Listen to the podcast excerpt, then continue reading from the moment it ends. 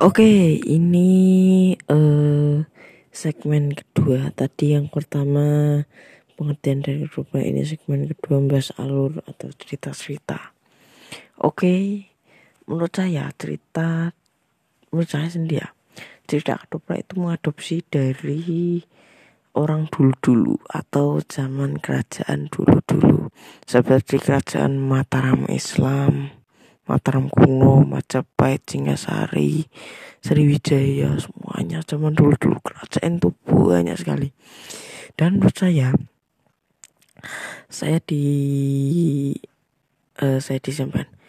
saya mengakui Ketoprak adalah budaya adiluhur asli, seperti wayang.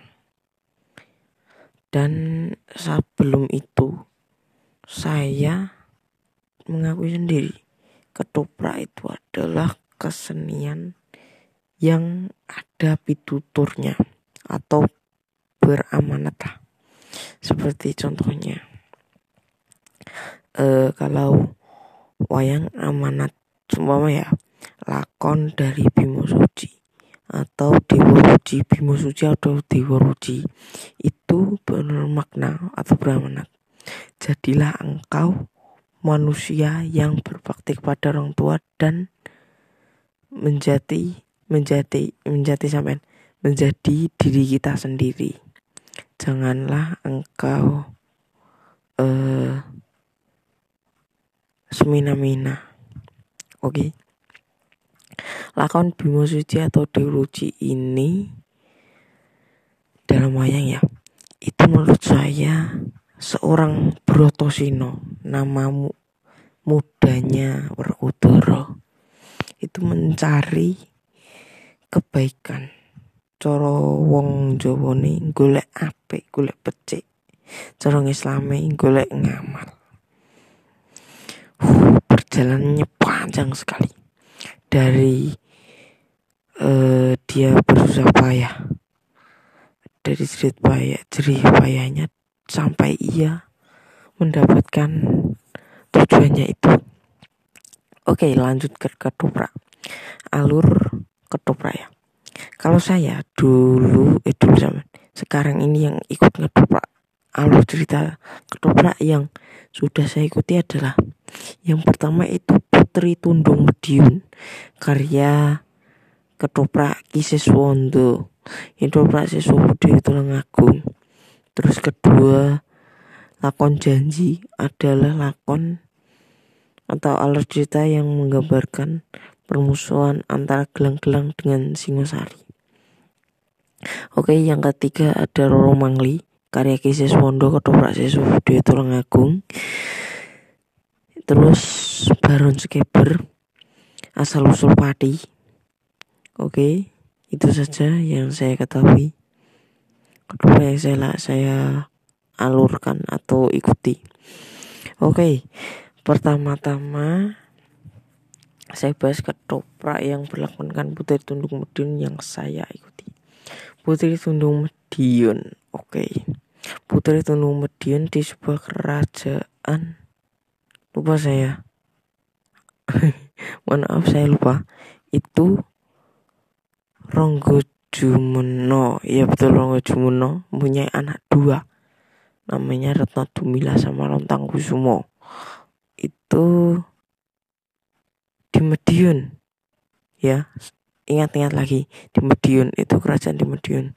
Terus ada kerajaan di Mataram, ada Panembahan Senopati, Juru Martani, terus Adisoro, terus sama Garwa Prameswarinya Panembahan Senopati.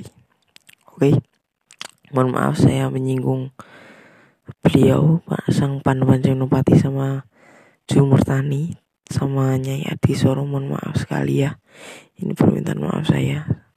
Mohon maaf, sama Garwa Prameswarinya Panembahan Senopati, sama beliau Retno Dumilah, Ronggo Jumeno sama Rontangku Sumo. Terus yang lainnya, oke. Di Madiun itu mempunyai Ronggo Jumeno mempunyai dua kabupaten, dua daerah, itu namanya daerah Pasuruan sama daerah satunya saya lupa. Daerah Pasuruan namanya Ronggo Keniten, Ronggo Sumolo saya tidak tahu. Itu kayaknya mau perang. Tapi perangnya itu ditunda karena ada datangnya Sunan Giri. Itu perangnya gak salah sama Temenggung Alap-Alap dari Mataram. Datangnya Sunan Giri ini ceritanya. Sunan Giri memberi keadilan.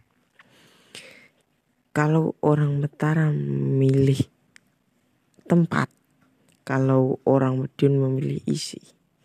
Tapi Juru Martani bilang sama Panembahan Senopati, kalau tempat itu maksudnya gini ya, tempat itu adalah wadah. Nah, cara dibebas lagi ini, tempat itu orang, kalau isi itu kerajaan. Kebalik kan? Kebalik ini. Kalau tempat itu kerajaan, kalau isi itu orang. Diibaratkan gitu. Dan sang Panembahan Senopati memilih tempat wadah. Orang Madiun mendapatkan isi. Dan itu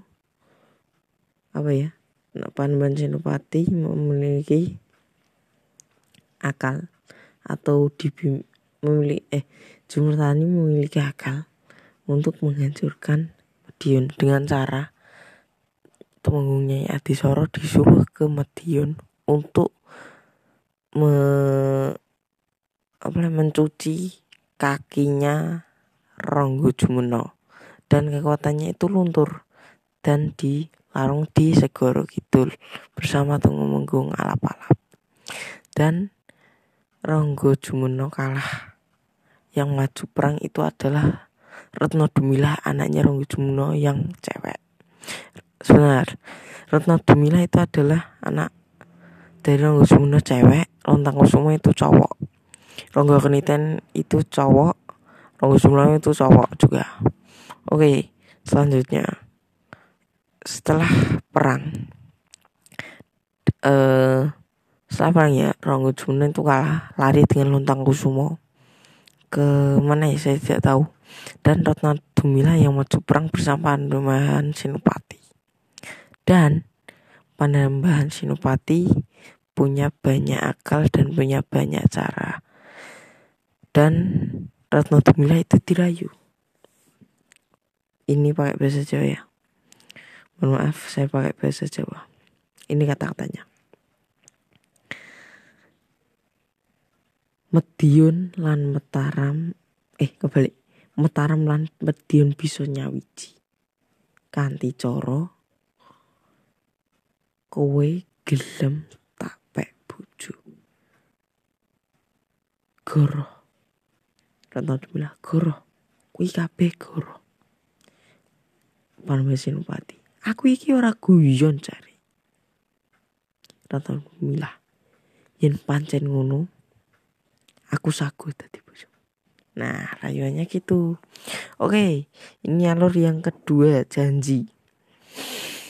Janji adalah gelang-gelang berlawanan dengan Singasari. Janji itu lakon yang paling Majapahit, versi Majapahit.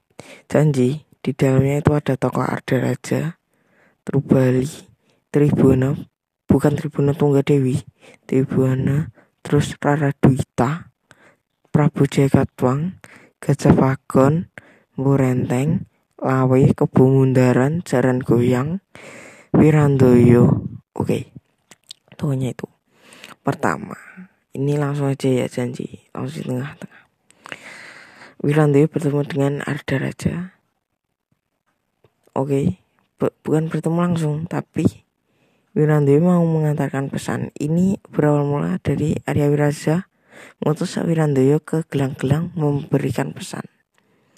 Dan di tengah jalan dicegat atau diberhentikan oleh sang Arda Raja, putra dari gelang-gelang, dan mempunyai ayah yang bernama Jekatwang dan patenya bernama Kebundaran Lawit, dan kakaknya yang bernama Chen Guiyang. Oke, lanjut. Wirandoyo diberhentikan oleh Arda Raja di tengah hutan dan perang sebentar, dan Wirandoyo kalah, dan pesan itu diberikan kepada Arda Raja. Singkat cerita, pesan telah dibaca oleh Arda Raja dan diberikan Wirandoyo lagi, dan Wirandoyo berkata, "Panjenengan menika sinten?" Wirandoyo, "Aku Arda Raja, putra yang gelang-gelang." Wirandoyo tidak mengetahui kalau itu Arda Raja. "Yen panjenengan aku njaluk ngapura sedene, kunyun pangpunten." Oke. Adresnya Solo. Wirandoyo maksudkan perjalanannya. Sampainya Wirandoyo di gelang-gelang, pesan dibaca Asyik Katwang, dan Kebundaran menerjemahkan bersama Lawi dan Jaran Guyang. Oke, pesan dibaca. Setelah pesan dibaca, Arda Raja datang, dan Arda Raja mengetahui keadaan itu semua. Dia disuruh memilih orang tua atau mertua. Arda Raja memilih mertuanya di Singasari. Oke, di toko itu saya lupa ada Raden Wijaya di Singasari. Oke, setelah itu Raden Wijaya, Arda Raja diberi tongkat. Tongkat itu tombak dari ayahnya yang bernama Prabu Jekatwang untuk pergi, dan tombak itu disuruh dia menjadi senopati jika bertemu dengan ayahnya, dan tombak itu harus berlawanan dengan ayahnya. Dan Arda Raja pun kembali ke Singasari, dan Chen Guiyang berpamitan dengan ibunya yang bernama Rubali.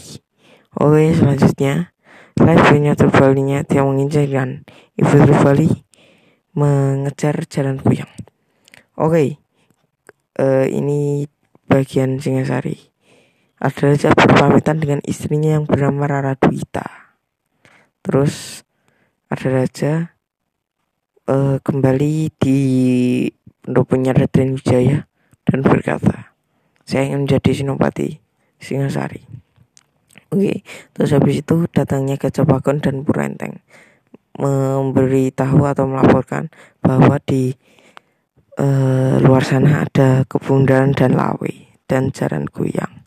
Akhirnya Arda Raja maju perang. Habis itu Arda Raja dan Jaran Guyang itu adik kakak.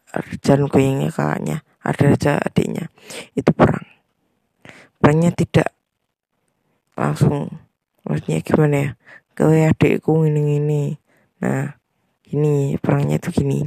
Pertama itu Arda Raja diingatkan oleh Chen Guiyang sang kakaknya, tapi Arda Raja tidak mau, ingin membela Singasari, karena menurut Arda Raja itu ayahnya salah, yang benar Singasari. Arda Raja berani sama kakaknya, dan Arda Raja mengeluarkan tombak yang diberikan ayahnya untuk membunuh Chen Guiyang. Tapi kebalikannya, Arda Raja mati, dan Arda Raja mati itu di pangkuan Chen Guiyang. Oke, terus habis itu Ibu Rubali datang sama Prabu Jekatwang. Oke, itu lakon Janji Rorong Mangli. Tunggu, belum diupload. Oke, sekian kesenian ketoprak dari saya. Jika kata-kata saya tidak ada yang salah dan tidak jelas, langsung saja kalau lakon Janji ketoprak, searching aja di YouTube lakon ketoprak lakon Janji sama Tundung Madiun. Saya menjadi prajurit lapor di Tundung Madiun, dan Wirandoyo-nya itu saya di lakon Janji ketoprak Oset Gumelar. Itu saja pembahasan dari kesenian ketoprak. Saya Nabil Akbar di channel podcast saya Jagong Bareng. Jika ada kesalahan kata, saya mohon maaf. Akhir kata wabillahi taufiq walhidayah walhidayah walinayah. Wassalamualaikum warahmatullahi wabarakatuh.